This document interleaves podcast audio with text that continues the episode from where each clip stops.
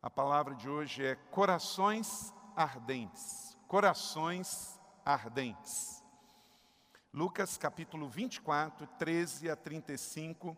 Eu vou ler a primeira parte do texto e depois deixe a sua Bíblia aberta e me acompanhe com o esboço para você ir anotando os principais pontos da palavra desta noite. No caminho de Emaús. Naquele dia, Dois deles estavam indo para um povoado chamado Emaús, a 11 quilômetros de Jerusalém. No caminho, conversavam a respeito de tudo o que havia acontecido. Enquanto conversavam, discutiam, o próprio Jesus se aproximou e começou a caminhar com eles, mas os olhos deles foram impedidos de reconhecê-los. E ele lhes perguntou: Sobre o que vocês estão discutindo enquanto caminham? E eles pararam, com os rostos entristecidos, um deles chamava Cleopas, perguntou-lhe: Você é o único visitante em Jerusalém que não sabe das coisas que aconteceram nesses dias? Que coisas? perguntou ele. O que aconteceu com Jesus de Nazaré? Responderam eles. Ele era um profeta, poderoso em palavras e em obras diante de Deus e diante de todo o povo. E os chefes dos sacerdotes e nossas autoridades o entregaram para ser condenado à morte e o crucificaram. Que o Senhor aplique esta palavra no meu e no seu coração e produza frutos a cem por um. Amém? Deixa a sua Bíblia aberta e nós vamos fazer referência até o versículo 35. Eu li do verso de número 13 até o verso de número 21. Meu irmão, como é que está o seu coração? O nosso coração, ele diz muito sobre a gente, sobre o que nós de fato amamos. O nosso coração, ele é muito vulnerável. Estamos expostos a muitas coisas. E é muito comum termos um coração cheio, incendiado das coisas de Deus, mas aí vão passando os dias, vai passando as situações, o coração meio que vai ficando indiferente, vai esfriando. E aquele coração apaixonado passa a se tornar um coração frio. Mas eu quero dizer uma coisa: o seu coração, ele vai estar aquecido por alguma coisa. Ele pode estar frio para as coisas de Deus, mas cuidado, ele pode se apaixonar pela pessoa errada. Ele pode se apaixonar por algo que não deveria ganhar a paixão do seu coração. Então, se você olha e, por exemplo, toda a sua alegria, todo o seu foco está no seu trabalho, é ali que vai estar o seu coração. Se está em bens materiais, é ali que vai estar o seu coração, porque o seu coração vai estar aonde estiver o seu maior tesouro.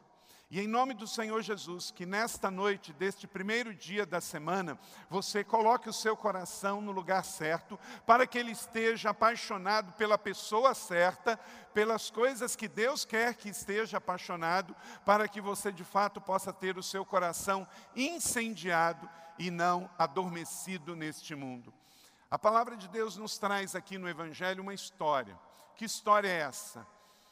Aconteceu então a morte de Jesus e a sua ressurreição. Logo depois da sua ressurreição, aconteceu esta história. Dois discípulos, e é muito interessante que nós sabemos o nome de um e não sabemos o nome de outro. De um era Cleopas, e outra a Bíblia não fala o nome. E eu gosto de sempre lembrar que talvez isto é para que o meu nome esteja ali. Era Cleopas e eu. Era Cleópras e Maria, Cleópras e Renato, e Rafael, e Ana, e Teresa, e Josefa. Porque a Bíblia, ela é uma verdade atemporal e nós temos que trazer a Bíblia para os nossos dias. Não é só o que aconteceu no passado, mas o que Deus quer nos falar hoje. Então estava ali Cleopas e o outro discípulo que representa todos nós, e eles estavam então tristes, decepcionados, com seus corações frios, e estavam indo em direção a Emaús. Emaús era uma vila que hoje nem existe mais, foi absolvida pela grande Jerusalém. E, de repente, Jesus começa a caminhar com eles, mas o coração deles está tão frio que nem percebe.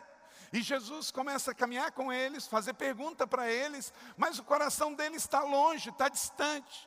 Queridos, quantas vezes isso tem acontecido em nossos dias? Jesus está conosco, Ele está perto, mas o nosso coração está frio, está distante e não consegue perceber. Tem gente que, inclusive, cristãos, que vem na igreja para estar com Jesus, isso é um erro graço porque Jesus está conosco 24 horas por dia, sete dias por semana. A gente não vem para a igreja para ter a presença, nós já estamos na presença. A gente vem na igreja para celebrar a presença de Jesus uns com os outros. Tem gente que vai para um momento de oração, isso chega a ser até patético. Ele começa ali no momento de oração meio que fazer força para que Jesus vem, Jesus vem, Jesus vem. Gente, as religiões orientais que tem que fazer força para o camarada entrar em beta, em alfa, em gama, meio que tem que fazer um som, tem que cruzar as pernas, tem que ficar numa posição diferente, tem que fazer para ver se consegue então com a meditação transcendental entrar num estado e tal e assim ter uma plenitude é mais simples na fé cristã. Jesus Cristo disse para mim e para você: entra no teu quarto, o teu pai, não é que ele vai chegar, o teu pai que já está lá, ele te ouvirá. Jesus está aqui, Jesus vai dormir com você, Jesus vai trabalhar com você, Ele está com você. Você não tem que entrar num lugar e começar a meditar para que venha uma força e entre no seu quarto, e aí você então entenda que aí Deus veio. Não, Deus já está. Por isso que o nome dele é Emanuel, Deus presente, Deus conosco. Por que, que ele nos deu o seu Espírito? E qual o nome que ele deu ao Espírito? Consolador. Quer dizer, não é um Deus que vive longe lá no céu, mas um Deus pessoal e relacional, que já está conosco 365 dias ao ano, todos os dias do ano está conosco hoje e vai nos levar. Agora nós viemos à igreja para quê? Para celebrar em comunhão a presença dEle, para ouvir a palavra dEle, para entregar a Ele o nosso louvor. Mas nós chegamos aqui com Jesus, sairemos daqui com Jesus, vamos viver uma semana com Jesus. Isso mantém o seu coração aquecido, isto mantém você incendiado pelo amor de Deus. Então vamos a esse texto. Veja bem, eu quero destacar o verso de número 32. Não estava ardendo os nossos corações dentro de nós, enquanto ele nos falava no caminho e expunha as Escrituras. Esta foi a conclusão que Cleopas e o seu amigo chegou depois que Jesus se revelou até eles. Mas eles não tiveram essa consciência. Jesus chegou para eles no caminho, começou a andar com eles e começou a falar das Escrituras. E aí eles disseram: o nosso coração começou a queimar. Queridos, que em nome de Jesus, cada discípulo da igreja da cidade possa ter o seu coração desta forma, queimando, apaixonado para ouvir a palavra de Deus. Que o nosso coração não esteja indiferente, que você não esteja lendo a Bíblia pensando que está lendo um jornal, que você não esteja na igreja pensando que está num auditório de teatro, que você não esteja na sua célula pensando que você só está numa reunião. Você está com Jesus, com a palavra de Jesus e o seu coração deve estar incendiado de amor por Jesus, que o Senhor Jesus traga um batismo de fé, um batismo de alegria de estarmos na Sua presença. Porque, de fato, os nossos corações, se não mantivermos ele aquecido com as circunstâncias do dia a dia, ele vai congelar neste mundo tão frio, tão cheio de religiosidade, tão cheio de incredulidade, tão cheio de ateísmo, tão cheio de idolatria, feitiçaria e ceticismo acerca da palavra de Deus.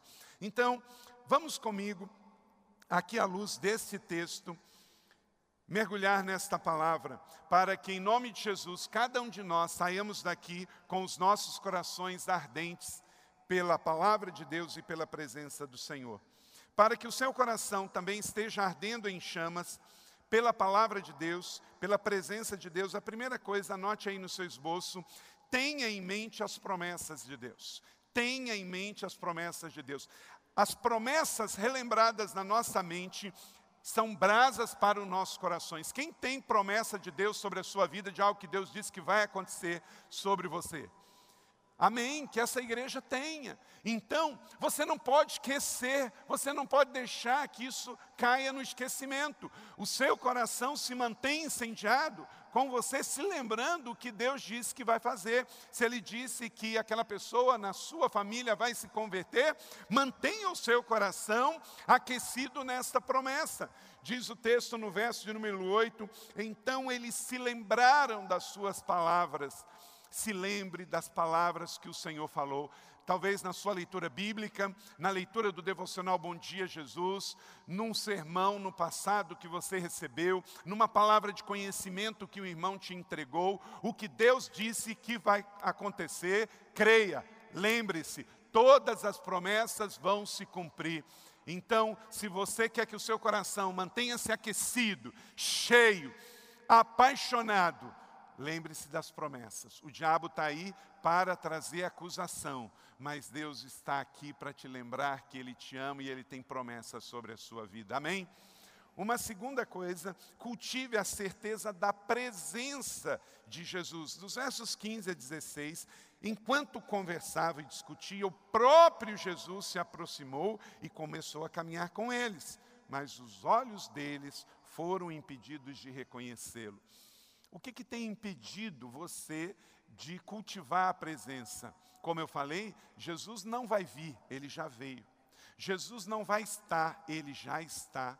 Mas talvez você está preocupado demais com as suas coisas. Talvez você está preocupado demais com a sua vida financeira, com a sua vida familiar, com a sua vida emocional, com as coisas que você tem que resolver. Então cultive a presença. Ele diz, então ele está. Bota a mão no seu coração aqui, ó. Assim. E diga assim: Obrigado, Jesus, por escolher fazer da minha vida sua casa. Amém. Ele está dentro de você. Quando você estiver com medo, quando você estiver preocupado, feche os seus olhos, bota a mão sobre o seu peito e lembre-se, Ele escolheu morar aí dentro. Ele não mora neste auditório. Ele escolheu viver dentro de nós.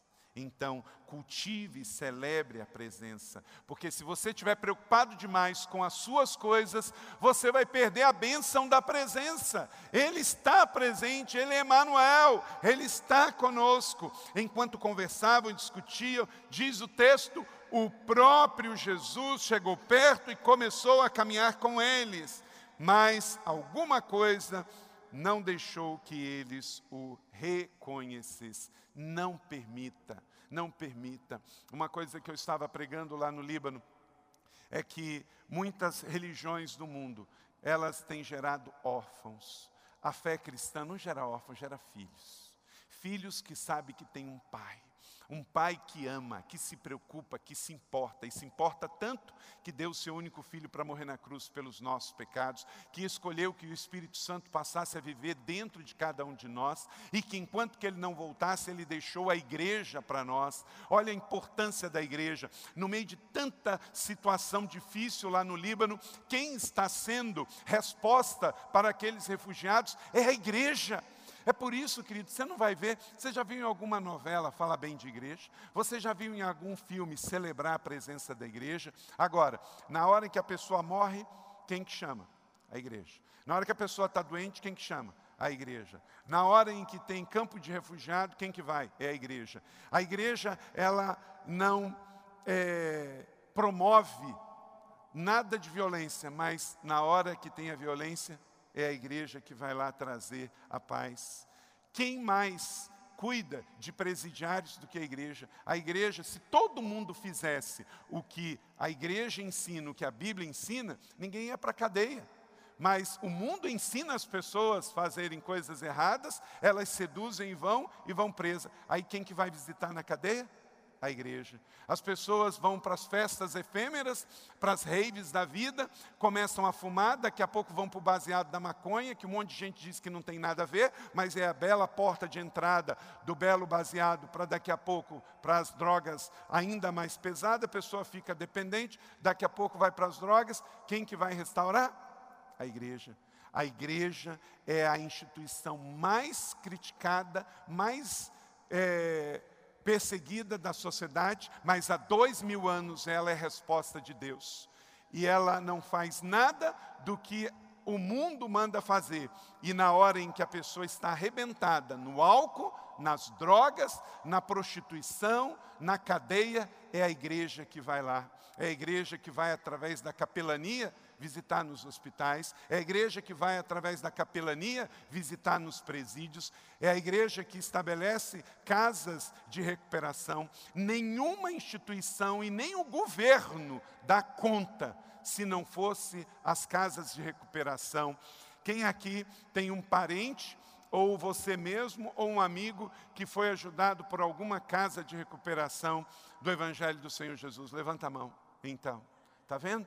Então, queridos, não espere que o mundo reconheça aquilo que de fato só o Evangelho de Jesus pode fazer. É por isso que nós temos o prazer de sermos igreja e vamos continuar sendo, porque o nosso coração vai continuar inflamado pelas coisas que Deus quer que estejamos, sobretudo por pessoas. Vamos relembrar nos momentos mais difíceis que nós temos a presença de Jesus 24 horas por dia, sete dias por semana. Em Mateus 28, 20, depois de ressurreto, ele aparece na Galileia e ele envia os discípulos ao mundo. E ele disse: leia comigo, eu estarei sempre com vocês até o fim dos tempos. Meu irmão, minha irmã, que o seu coração se incendeie. Jesus nunca disse que seria fácil para mim e para você. Ele disse é que estaria conosco. Então, não se sinta órfão, não se sinta só, não se sinta abandonado, porque Jesus, ao ressuscitar e ao nos enviar ao mundo, ele disse: Eu estarei com você. Ele colocou dentro de você o seu espírito para te ajudar, para te iluminar, para trazer discernimento. Então mantenha o seu coração aquecido. Você não é órfão, você não está sozinho, você não foi largado. Jesus anda com você, ele está com você. Tem muita gente que acha que, ah, eu aceitei Jesus, tudo vai ser fácil. Isso não é evangelho. Jesus diz que nesse mundo tereis aflições, mas tem de bom ânimo, porque ele venceu. Então ele nos dá uma palavra de encorajamento, ele nos dá uma palavra de fé que você então guarde isso no seu coração e mantenha-se aceso, em chamas, incendiado por esta promessa de que Ele vai estar comigo todos os dias da minha vida. Não é por algum tempo, Ele diz, até o fim dos tempos. Terceiro, para que você também possa ter um coração ardendo em chamas, renove a alegria da jornada ao lado de Jesus. Verso 17, e ele lhes perguntou: sobre o que vocês estão discutindo enquanto caminham?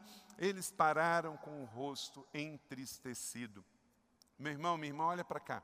Todos nós podemos ter momento de tristeza, faz parte da vida.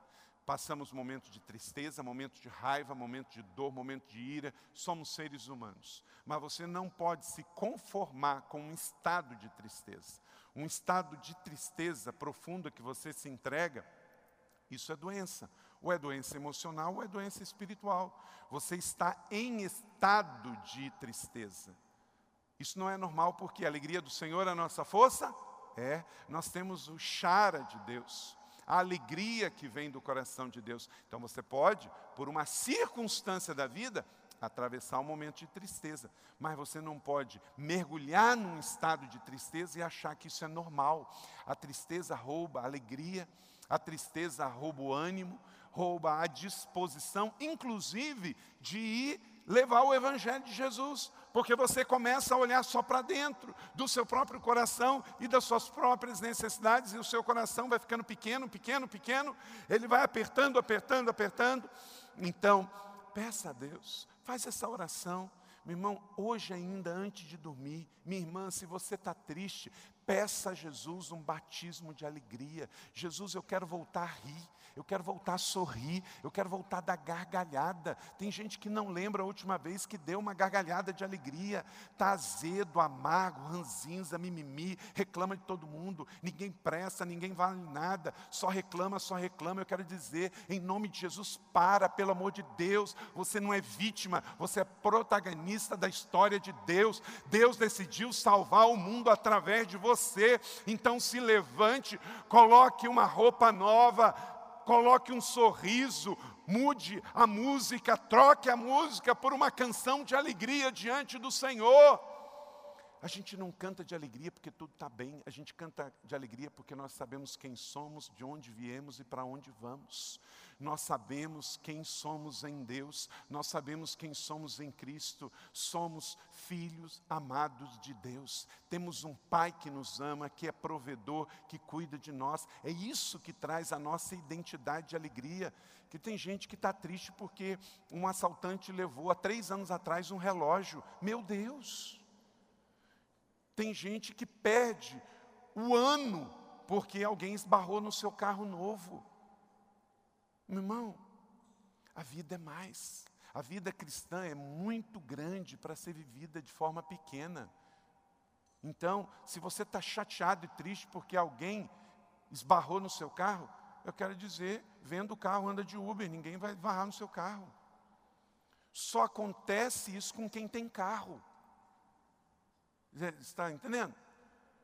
E deixa eu só mostrar para você que você não está só aqui. Quem já teve o seu carro amassado injustamente? Levanta a mão. Aí, então, pronto. Pronto. Para com isso. Então isso vai acontecer. Ó, mas quer ver? Vou mudar a pergunta. Quantos também, sem querer, já arranhou o carro dos outros? Então pronto, está tudo empate. Um dia da caça, outro dia do caçador. Um dia você sofreu, um dia você também fez, causou. É assim a vida, gente, mas glória a Deus. Não perca a sua alegria porque você fez um negócio e perdeu dinheiro. Ué, mas outra vez você ganhou. Tem uma pessoa que uma vez falou comigo assim: Eu nunca perco dinheiro. Todas as vezes que eu faço negócio, eu ganho. Falei, nunca vou fazer negócio com você. Ué, porque se só ele ganha, ele já me disse que nunca perdeu, como é que eu vou fazer negócio com ele? Ué, negócio é assim, às vezes você faz um negócio ganha, às vezes você perde, às vezes você ganha menos para o outro ganhar também, então tem um comum acordo, ganha, ganha. Esse negócio, e eu não acho isso um testemunho, alguém estufar o peito e dizer, eu ganho todas. Ué, então ninguém que anda com você ganha. Será que esse é o discurso correto de um cristão? Aonde estiver o seu tesouro, aí estará o seu coração. Use as coisas. Deus nos deu as coisas. Sua casa, seu carro, seus bens, tudo é bênção, não é? Todo mundo está aqui, está vestido, legal, glória a Deus, que bom. Eu quero que você seja muito próspero mesmo, que assim o farol vai brilhar mais longe. É porque assim nós vamos fazer mais casa na Síria. Ué, tem gente que é contra as pessoas prosperarem, palhaçada, a Bíblia não é. Ué, porque um homem muito próspero pôde dar um túmulo para Jesus, porque senão não tinha nem onde ele ser enterrado. Deu um lençol de linho para enrolar o seu corpo. Então, se você tem problema com riqueza, você tem que resolver isso, porque na Bíblia não tem problema. Daniel foi rico, Moisés foi rico, Abraão foi rico, José foi rico, José de Arimateia, Nicodemos, não tem problema. A questão é quem manda no seu coração. É Deus ou o seu dinheiro? A questão é o que você faz com o seu dinheiro. A questão é se pessoas vão morar no céu por causa do seu dinheiro. A questão é se esse lugar aqui também está sustentado por causa que você tem visão de ser dizimista e ofertante.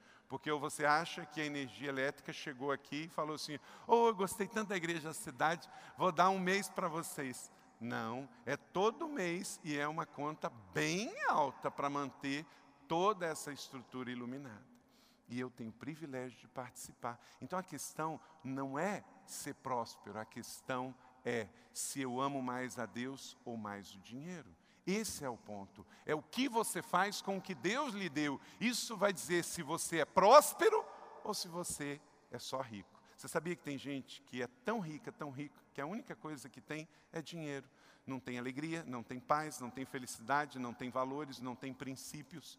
Então, a única coisa que tem é dinheiro. Se você vive assim, você perdeu a alegria da vida. Mas você pode pedir que Deus restaure a sua alegria. Então ore, Senhor, eu quero voltar a sorrir, eu quero voltar a celebrar, eu quero voltar a festejar, eu quero celebrar na mesa, eu quero celebrar com os meus irmãos, eu quero celebrar com os meus amigos, porque grandes coisas fez o Senhor por nós e por isso estamos alegres. Quem é alegre reconhece o quão bom Deus é, reconhece que Deus tem feito coisas lindas e maravilhosas.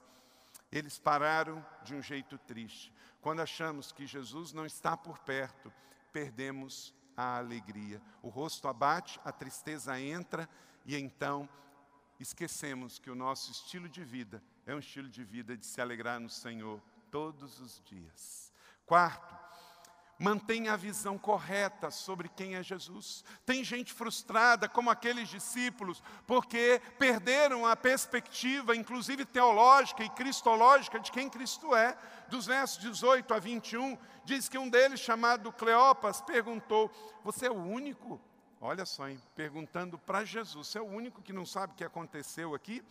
Agora, olha só a definição de quem era Jesus para Cleopas. Ele disse: Ele era um profeta poderoso em palavras, poderoso em obra diante de Deus. Está errado? Não, mas rebaixou muito Jesus. Em nenhum momento Cleopa disse: o Filho de Deus, o Senhor dos Senhores, o Rei dos Reis, aquele que era, que é e que há de vir, que prometeu que viria e ao terceiro dia ressuscitaria. Ele era discípulo e não conhecia. Tem muita gente andando com Jesus, mas não sabe quem é Jesus. Se você não sabe quem é Jesus, a sua adoração vai dar errado, a sua teologia vai dar errado, a sua fé vai dar errado. Você tem que saber quem Jesus é. Jesus tem que estar claro para você. Como eles esperavam um Messias bélico que ia vir com um, chicote, com uma espada e ia cortar a cabeça dos romanos, e Jesus não veio desta forma, então ele se frustrou. No máximo, Jesus era um homem poderoso em palavras, um profeta, uma uma coisa que eu achei muito bonito lá onde preguei, estava conversando com as pessoas, e como eu sei que é, os árabes muçulmanos, eles chamam Jesus de Issa, Issa, o profeta, e eu estava uma hora, e aí eu falei Issa, e um muçulmano convertido disse, não é Issa, é Yeshua. Oh, coisa linda. Porque Issa é o profeta, é o que Cleopas disse aqui no texto. Mas Jesus é mais. Ele é o Filho do Deus vivo. Ele é o Messias prometido que veio, que tomou o nosso lugar, que tomou a nossa cruz, que tomou a nossa vez e nos deu a vida eterna. Ele é o enviado de Deus, o Filho do Deus vivo. Muito mais do que um profeta, ele é Deus, é o nosso Senhor. Aí eu falei, aleluia, glória a Deus, não cometo mais esse erro mantenha a visão correta sobre quem é Jesus. O texto diz: esperávamos que era ele que iria trazer redenção a Israel, mas ele trouxe. Eles só não entenderam que a perspectiva dele estava errada. Ele não trouxe pela espada, ele não trouxe pela força, mas ele trouxe pela revolução da fé, do amor, da esperança. Por isso, dois mil anos depois, se levantou reino, caiu reino, se levantou César e caiu César, mas a igreja está viva, cheia e presente no mundo inteiro, e as pessoas estão se convertendo na América do Sul, na América Central, na América do Norte, na Ásia, na Europa, na África, na Oceania, na Euroásia, no Oriente Médio inteiro. Jesus está aparecendo para pessoas dentro da sua casa e eles estão se convertendo, mesmo em meio à guerra, mesmo em meio à dor. Jesus está vivo, governando e as pessoas estão se convertendo, estão deixando a idolatria, a feitiçaria, as religiões, estão entendendo que a fé cristã é um relacionamento de amor e mais do que um Deus distante, temos um Deus pessoal. Aleluia. Então, celebre esta vitória, mantenha uma visão correta. Gente, tanto crente está com a visão errada. Acha que a igreja é supermercado da fé. Todos os dias, gente, tem gente deixando a igreja porque, ah, eu não recebi, ah, eu não ganhei, ah, porque o pastor falou assim, ah, porque o pastor falou assado, ah, não consegui. Pega e muda, vai embora, pega e fica aí frustrado. A quantidade, no Brasil, antigamente, a pessoa dizia, ah, eu sou católica, Aí um era praticante e o que não era praticante falava, sou católico, mas não praticante. Hoje nós já temos um fenômeno dentro do cristianismo que não é só dos católicos. Se encontra evangélico, ele também. Você é evangélico? Sou, mas não frequenta a igreja. Quase que ele diz, não sou praticante. Não é? Está cheio. E por quê, gente? Decepcionado com uma coisa que Jesus nunca falou que seria. Por exemplo, achar que a igreja é para me servir. Não. Se você achou que a fé cristã é para você receber, você não entendeu nada. Nós estamos aqui para dar. É dar do tempo, dar do dinheiro, dar para uh, missões, para ação social, é para servir com as mãos, é com o coração, é para a gente servir aos irmãos. É sobre dar é na, abrindo uma casa de paz, é abrindo uma célula, é estando no ministério, é servindo na igreja, é entender que não é sobre o que eu vou receber, mas é sobre o que eu vou dar em retribuição àquele que me deu tudo e deu primeiro. Entende? Então, se eu tiver a perspectiva certa de quem Jesus é e o que a igreja é, eu não vou me decepcionar. Eu não vou, porque o que vier é lucro. O que vier de gratidão, o que vier de aplauso, o que vier de reconhecimento é lucro, eu não estou esperando. Coisa boa, gente, é quando a gente não faz esperando. Porque se vier, eu já estou bem resolvido, o Senhor me deu primeiro. Tem gente que dá o dízimo para receber uma bênção. Só que ele esquece que ele já é abençoado. E ao darmos o dízimo, eu só estou reconhecendo que Deus me deu 90% e pediu para que eu devolvesse só 10%. Então, quando eu mudo isto, achando que eu vou dar para receber, e aí eu não recebo, eu fico frustrado, porque a fé cristã não é sobre dar o que eu vou receber, é dar porque recebeu. Amém? Então, tenha a perspectiva correta e mantenha a visão correta sobre Jesus. Isso aqui não é um supermercado da fé, isso aqui é uma multidão de adoradores, que adoram em espírito e em verdade. Quinto, jamais seja cético acerca dos testemunhos. Olha que coisa interessante. O coração, ele fica desaquecido. E um dos sinais é quando a gente já ouve os testemunhos e não celebra mais. Verso 22 a 24. Agora lemos o seguinte. Olha o que os dois discípulos, o coração deles estavam tão frios, tão gelados, tão indiferentes, que ele falou assim: ó, umas mulheres do nosso grupo aí, quer dizer, da onde? Que grupo é? Do discipulado. Da igreja que tinha na época, o pessoal que andava com Jesus. Olha o que ele chegou a dizer, gente. Olha, umas mulheres aí do nosso grupo nos deixaram até espantados, sabe?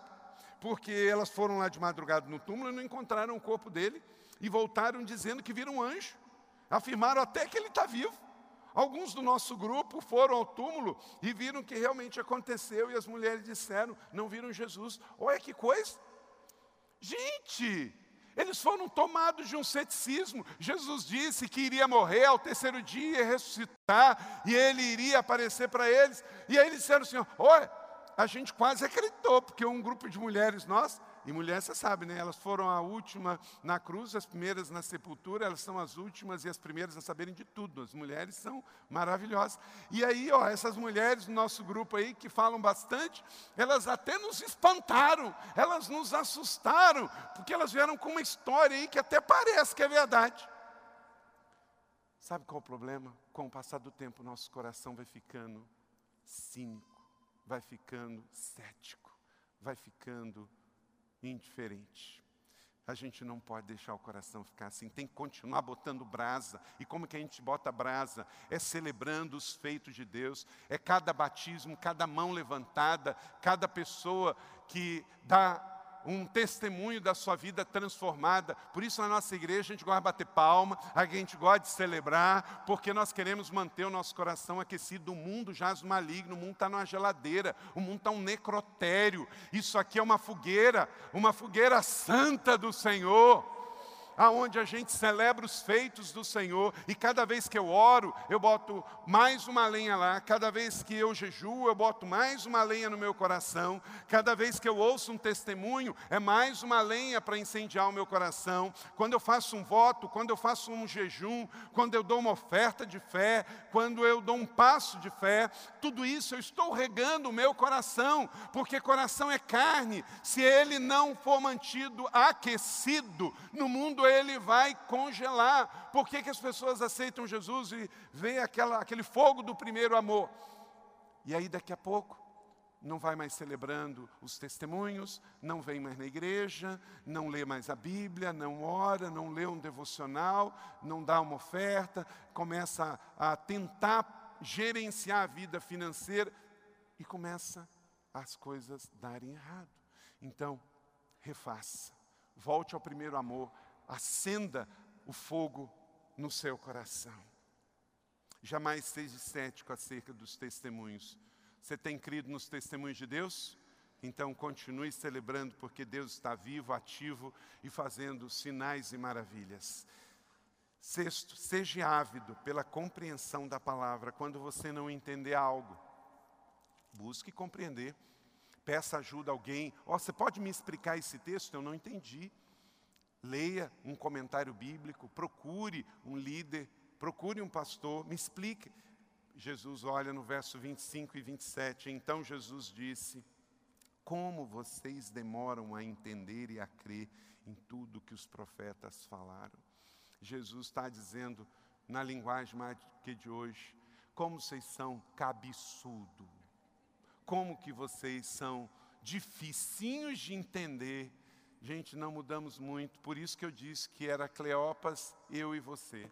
Porque a gente continua difícil, a gente continua meio cético, a gente continua de dura serviço. Mas aleluia que Deus não desistiu de nós.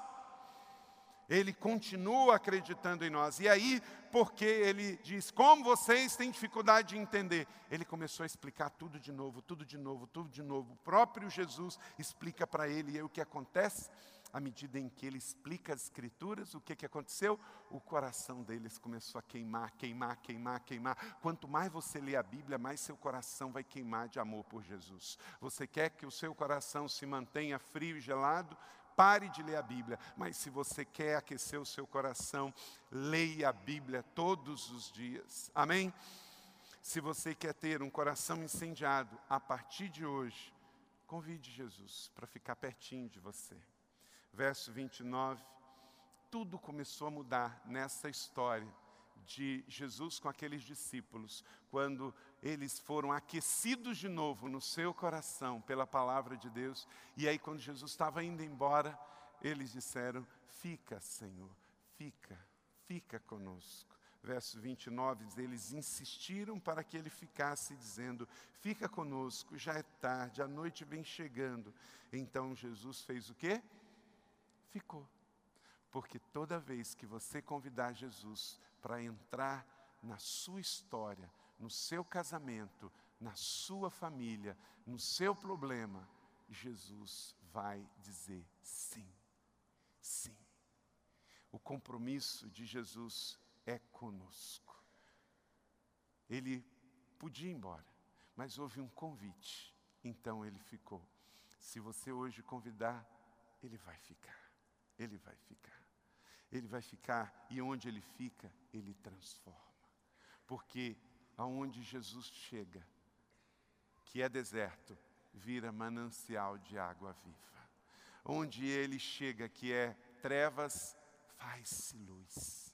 Então, se o seu namoro está um rolo, convide Jesus para entrar nesse namoro. Se o seu casamento está um problema, Convide Jesus para entrar nesse casamento. Se a sua vida emocional está completamente confusa, convide Jesus. Faça como Cleopas e o seu amigo. E a segunda coisa, permaneça em comunhão com Jesus, diz verso 30. Sentou-se à mesa com eles, pegou o pão, deu graças e depois partiu o pão e deu a eles. Quando eles deram a Jesus o lugar principal na mesa e falou: Jesus, divida conosco esse pão. Eles estavam ali dando o governo a Jesus, dando a primazia a Jesus. Não só se encha de Jesus, mas queira se encher de Jesus todos os dias e dá a Ele o controle devido, o governo devido. Jesus, eu não quero mais lutar por mim mesmo, eu me rendo, chega de gerenciar, eu quero que o Senhor permaneça comigo. Eu quero te entregar a autoridade da minha casa, a chave da minha casa. Você que é empresário amanhã, ao chegar na sua empresa, entre a mesa e a cadeira, puxa a cadeira e fala: Jesus, senta aqui, senta aqui. Eu quero sentar depois que o Senhor sentar. Eu quero que o Senhor dê a última palavra nessa empresa. Eu quero que o Senhor direcione todas as palavras dessa empresa. Então, como um ato simbólico, amanhã, quando chegar na sua empresa, puxa a cadeira e fala: Jesus, senta aqui. O Senhor é dono desta empresa, o Senhor é dono de cada uma das nossas vidas. E assim, querido, faça esse ato profético com a chave da sua casa, faça esse ato profético com a chave do seu carro. Senhor, nada é meu, tudo é teu, tudo está entregue. Então, tudo que acontecer vai estar no controle do Senhor. Eu não vou ficar triste, eu não vou ficar cabisbaixo, eu não vou ficar frustrado, porque tudo é teu, tudo está entregue, então aconteça o que acontecer, eu vou continuar perseverando, porque eu vou crer que o Senhor toma conta de todas as coisas. Então, se você quer ter um coração incendiado, convide Jesus para ficar perto e permaneça perto dele em comunhão, entregando o governo, o controle, a chave, a mesa, a empresa, tudo nas mãos dele. Quando aqueles discípulos reconheceram que era ele, falou: Jesus, toma o pão, Jesus toma o vinho, Jesus toma a autoridade sobre este lugar. E aí tudo mudou. E como resultado direto, anote aí quatro coisas que mudou para sempre na vida daqueles homens. Porque quem tem um coração incendiado, revela-se também nos efeitos colaterais, nas consequências resultado direto de um coração incendiado, e que essas quatro marcas estejam em cada coração aqui presente em nome de Jesus. Primeiro, a consciência da presença de Cristo, verso 31. Aí os olhos deles foram abertos e eles reconheceram quem era Jesus. Não era só um profeta, não era só um homem poderoso em palavras, era Jesus, o Filho do Deus vivo, aquele a quem servimos, aquele a quem adoramos, aquele a quem entregamos a nossa vida. Aí acontece a adoração, é a volta da percepção do Jesus verdadeiro. Reconheceram Jesus como Filho de Deus, como Yeshua Hamashia, o Messias prometido, o resgatador, o libertador, o Santo Deus de Israel. Então, que você tenha consciência de quem Jesus é e da presença dele. Um coração incendiado não está confuso. Quando alguém te perguntar quem é Jesus, Jesus é meu Senhor, Jesus é meu Salvador, Jesus é o meu empoderador, Jesus é quem me fez filho, Jesus é quem me fez parte da família. Eu tenho um relacionamento com Ele e eu estou vivendo com Ele aqui na terra e vou viver com Ele eternamente no céu. Eu sei quem Ele é, eu sei quem eu sou para Ele e está bem resolvido isso para mim. Os olhos foram abertos e reconheceram Jesus. O mundo não pode ter isso ainda, porque o mundo jaz no maligno. Mas quem entende isso, aí os ouvidos são destampados e os olhos são abertos. B. O ardor pela palavra de Deus. Aí nós queremos, como estamos aqui, o que, que nós viemos fazer na igreja hoje? Nós viemos aqui celebrar a presença de Jesus, entregar a Ele louvores e receber dele a palavra para essa semana. Nós precisamos de uma porção diária da palavra, nós precisamos de uma porção de um banquete por semana. O verso 32, então eles disseram uns aos outros: Não parecia que o nosso coração queimava dentro do peito? É isso, era isso mesmo que estava acontecendo. Corações incendiados, corações completamente cheios do fogo da presença do Senhor Jesus. Estava ardendo e que em nome de Jesus os nossos corações possam arder pela palavra até o fim. Amém? Perceberam que aquilo era diferente, era espiritual. Terceiro, destino correto da missão. Um coração incendiado, um coração ardente, ele entende, de fato, qual é o nosso destino. Verso 33, eles se levantaram logo e continuaram para Emaús? Não. Emaús é quem tem coração frio. O que, que era Emaús? Emaús não era nada, era uma pequena vilinha. Então, quem está com o coração frio, triste, chateado, deixa Jerusalém. Mas quem está com o coração aquecido, dá meia volta e ó, volta para Jerusalém, porque em Jerusalém é onde tudo está acontecendo. A Bíblia não diz, mas é muito provável que Cleopas e o discípulo que estavam saindo de Jerusalém ia perder agora o batismo com o Espírito Santo porque foi lá que aconteceu no cenáculo, que veio as línguas de fogo e 120 no mesmo lugar e receberam. E depois veio a pregação de Pedro e se converteram 3 mil. Se eles não tivessem em Jerusalém, não ia ter visto nada disso, porque o fogo não caiu em Emaús, o fogo caiu em Jerusalém. Quem tem o coração aquecido, ardente, cheio, vai em direção ao que está acontecendo e não vai em direção aonde Deus não está fazendo. É por isso, queridos, que o coração cheio, ardente, é como um GPS, ele guia a gente. A gente sabe assim, não, eu não vou para aquele lugar. Uma pessoa que está com o seu coração morno, vai para o pecado, aí vai para a festa errada, vai beber aonde não devia, com quem não devia, vai frequentar os motéis da vida com pessoas fazendo sexo antes do casamento ou fora do casamento. Por quê? Porque o coração está morto, o coração está frio, o coração está indiferente. Aí vai para Emaús. Mas quando o coração está aquecido, alegrei-me quando me disseram: Vamos à casa do Senhor. Ah, é para viagem missionária? Estou dentro. Ah, é para evangelizar na minha empresa? Estou dentro. É para ir para uma campanha de oração? Eu estou dentro. É para ir para. Por quê? Porque o coração está cheio, o coração está aquecido. O que, que faz o seu coração acelerar? O que, que te dá taquicardia no seu coração? É pelas coisas do mundo ou pelas coisas do Senhor? Você está indo para Emaús ou está indo para Jerusalém? O que que faz você acelerar o coração? É você o dono do seu coração. Se o seu coração estiver queimando pelo Senhor, vai queimar pelas coisas do Senhor. Se o seu coração está queimando pelo mundo, é para lá que vai ser o seu destino. Mas aqui fica claro, como resultado direto de um coração incendiado, a consciência da presença, o ardor pela palavra e o destino correto da missão. Eu não quero perder o meu tempo em Emaús, eu quero ganhar o meu tempo em Jerusalém, porque é lá o foco da ressurreição, lá é o foco do avivamento, lá é que o fogo vai descer e eu não quero estar fora do que Deus está fazendo. Amém? E quarto e último, testemunho pronto a ser contado. Testemunho pronto. O que, que Deus tem feito por você?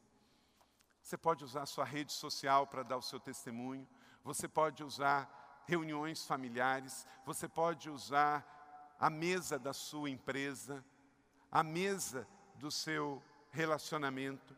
Verso 35: Então os dois contaram o que havia acontecido na estrada e como tinham reconhecido o Senhor quando havia partido o pão. Igreja, vamos juntos continuar a missão que Jesus nos deixou e tenha sempre ávido o seu testemunho, para contar o seu testemunho, como que você era e como que você é hoje, o que Deus fez por você, que você era cego e agora você vê, que você estava morto e agora você vive, que você estava no mundo e hoje você está na família da fé. Como disse Bill Johnson, o tempo para os corações apaixonados é diferente. Por quê? Porque vê de uma maneira diferente. Que o Senhor assim nos ajude. E por isso o Senhor deixou o último recado a todos os discípulos, eu e você, em Mateus 28, 19 e 20. Portanto, vão e façam discípulo de todas as nações, batizando-os em nome do Pai, do Filho e do Espírito Santo, ensinando a obedecer a tudo o que lhes ordenei, e eu estarei sempre com vocês até o fim dos tempos vão, vocês saem daqui enviados, com o coração ardendo, com o coração em chamas, apaixonado, que o Senhor traga um batismo de alegria, um batismo de sentido, de destino, para que você possa correr para essa semana para as coisas de Deus e você possa correr para as coisas que o Senhor tem para a sua vida e possa se distanciar daquilo que o inimigo tem feito para matar, roubar e destruir você e sua família. Alegre-se no Senhor. Não fique triste com as coisas que você perdeu, mas certo de que você tem tudo, porque quem tem Jesus tem tudo. Quem tem Jesus tem a vida eterna. Você recebe essa palavra da fé? Glória a Deus, que assim seja. Mas ore agora, ore por favor. Ore por você, para o seu coração estar incendiado. E não saia, eu quero perguntar, você que veio aqui hoje pela primeira vez, ou tem vindo algumas vezes e ainda não tem Jesus como Senhor e Salvador, você quer hoje que Ele troque o seu coração e você tenha hoje um coração novo para ser incendiado por Ele. Eu não estou perguntando se você gostou da pregação, do culto, do ambiente. Eu quero perguntar algo mais profundo. Se você hoje quer se arrepender dos seus pecados e receber Jesus como Senhor e Salvador, e Ele trocar o seu coração, fazer um transplante de coração e dar um coração novo, coração de carne, para ficar um coração cheio, incendiado de amor por Jesus, pelo fogo do Espírito Santo. Você quer tomar essa decisão? Levante sua mão agora bem alta, em nome de Jesus Cristo de Nazaré. Sim, pastor, eu quero me decidir hoje. Alguém, levante bem alto a sua mão. A igreja está orando por você. A decisão é sua. Deus abençoe, glória a Deus. Pode abaixar. Mais alguém? Aí na galeria tem alguém, levante sua mão. Aqui embaixo tem alguém. Levante sua mão bem alto para mim. Levante para Jesus agora sua mão aqui no corredor central, embaixo da galeria aqui do meu lado esquerdo, alguém, levante sua mão sim, pastor. Eu sei que sua mão parece muito pesada, mas em nome de Jesus Cristo de Nazaré, pelo poder da sua palavra, você está livre para crer, para receber, para aceitar. Alguém, levante sua mão em nome de Jesus. Alguém mais, Deus abençoe, Deus abençoe vocês dois, glória a Deus. A mais alguém, não resista. Fica, Senhor, fica, Senhor, fica no meu coração.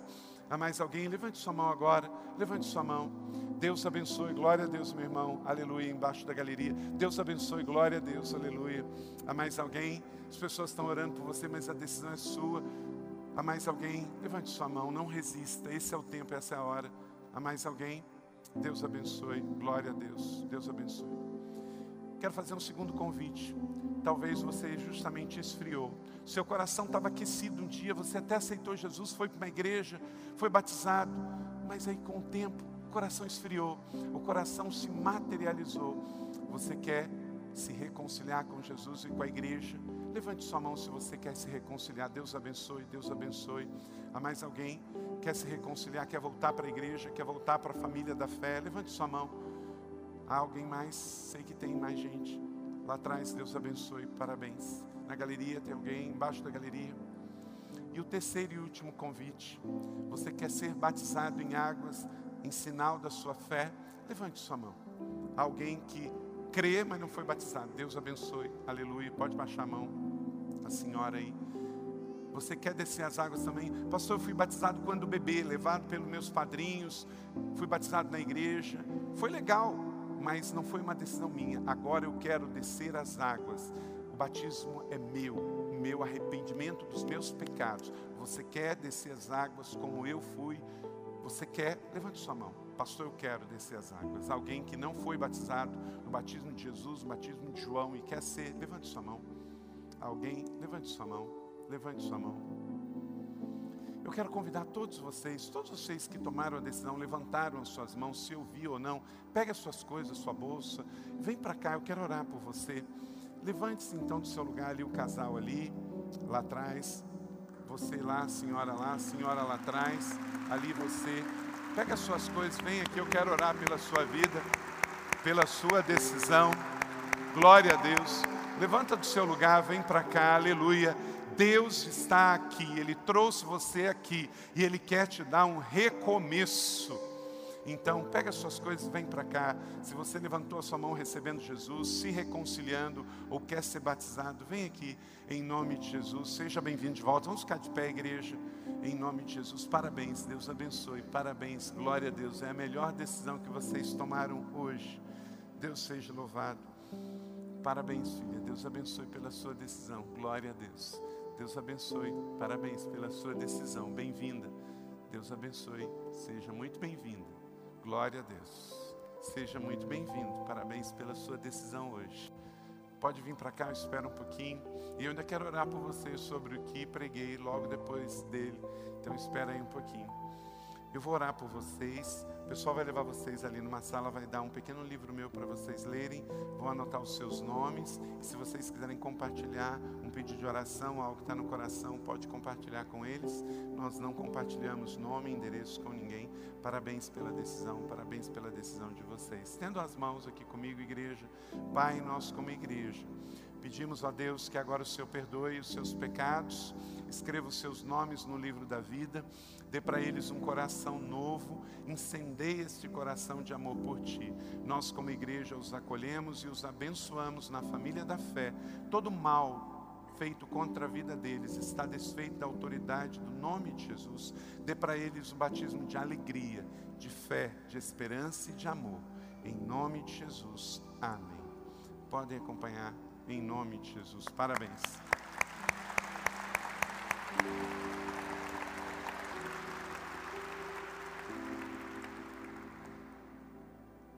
para que Deus faça. Ele quer ver em nós uma atitude de quebrantamento e de mudança de vida. Eu quero convidar você que se identificou com essa palavra e olhando a sua própria vida, se você quer hoje pedir perdão, porque o seu coração foi passando o tempo, foi se fechando para Deus, foi se fechando para pessoas. E se você quer hoje, em nome de Jesus, ter no seu coração incendiado, tem que haver quebrantamento. Talvez é orfandade, religiosidade, espírito de julgamento, vaidade, orgulho. Então, se você quer se quebrantar diante do Senhor, eu quero conduzir você a um gesto que a gente só faz diante do Senhor, que é se colocar de joelhos e prostrados. Então, se essa palavra tocou o seu coração, e talvez foi uma frase, um ponto, uma sentença, mas pegou você. Isso foi direto uma flecha do coração de Deus para o seu coração. Eu quero interceder com você. E eu quero pedir perdão pelos pecados da nossa igreja, das nossas famílias, dos evangélicos. Porque às vezes a gente, no meio do povo, o nosso coração vai se fechando. E como aqueles dois discípulos estavam lá na ressurreição, mas não acreditaram no que estava acontecendo. E por pouco eles não perdiam o melhor da festa. Então, se você puder e quiser, se não, você pode ficar sentado. Mas eu convido você a fazer uma oração de joelhos e terminarmos essa celebração assim. pode orar diante do Senhor e pedir que o Espírito Santo de Deus recolha a sua oração. Peça para Deus fazer de novo, reaquecer o seu coração, seu coração ser mais apaixonado, incendiado, arder pelas coisas que Deus quer que arda. Talvez você já foi batizado com o Espírito Santo, recebeu dons, mas aos poucos foi esfriando, foi esfriando. Então peça Espírito Santo de Deus para reaquecer, traz os dons de volta, os sinais. Você quer ter palavra de conhecimento, palavra de revelação, você quer orar e ver os enfermos serem curados, quer ver os demônios saindo das pessoas, então peça a Deus que traga de novo paixão, Peça a Deus perdão pelos seus pecados. Peça a Deus renovo. Ó oh, Espírito Santo de Deus, esse ambiente é teu, esta igreja é tua, essa reunião é tua. Nós somos teus. Ó oh, Espírito Santo, faz outra vez, faz outra vez. Faz milagres, quebre corações, restaure vidas.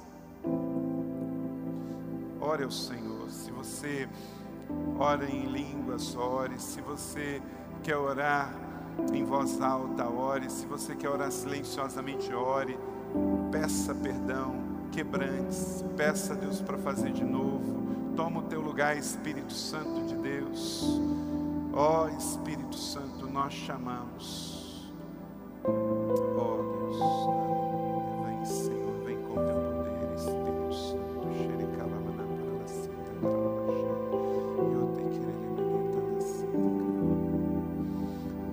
Ó oh, Deus. Eu peço perdão pelos meus pecados. peço perdão pelos pecados das famílias desta igreja. Nós estamos aqui, ó Deus, pedindo perdão pelo pecado do orgulho, da vaidade, da soberba, da indiferença, do ceticismo, pelas vezes que não choramos pelas coisas que o Senhor chora. Perdão, ó Deus, pela nossa incredulidade, pela falta de fé, perdão pela preguiça, perdão, Senhor, perdão.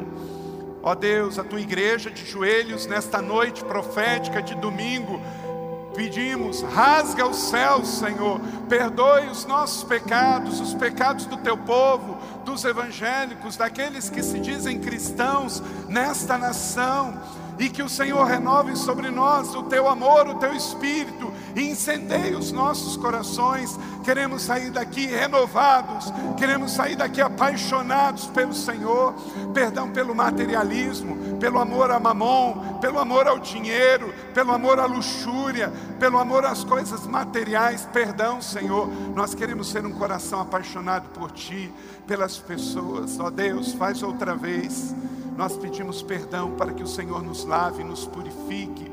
E nesta noite de domingo, o Senhor nos quebrante, Senhor. Nós estamos aqui de joelhos, porque nós só nos ajoelhamos diante do Senhor.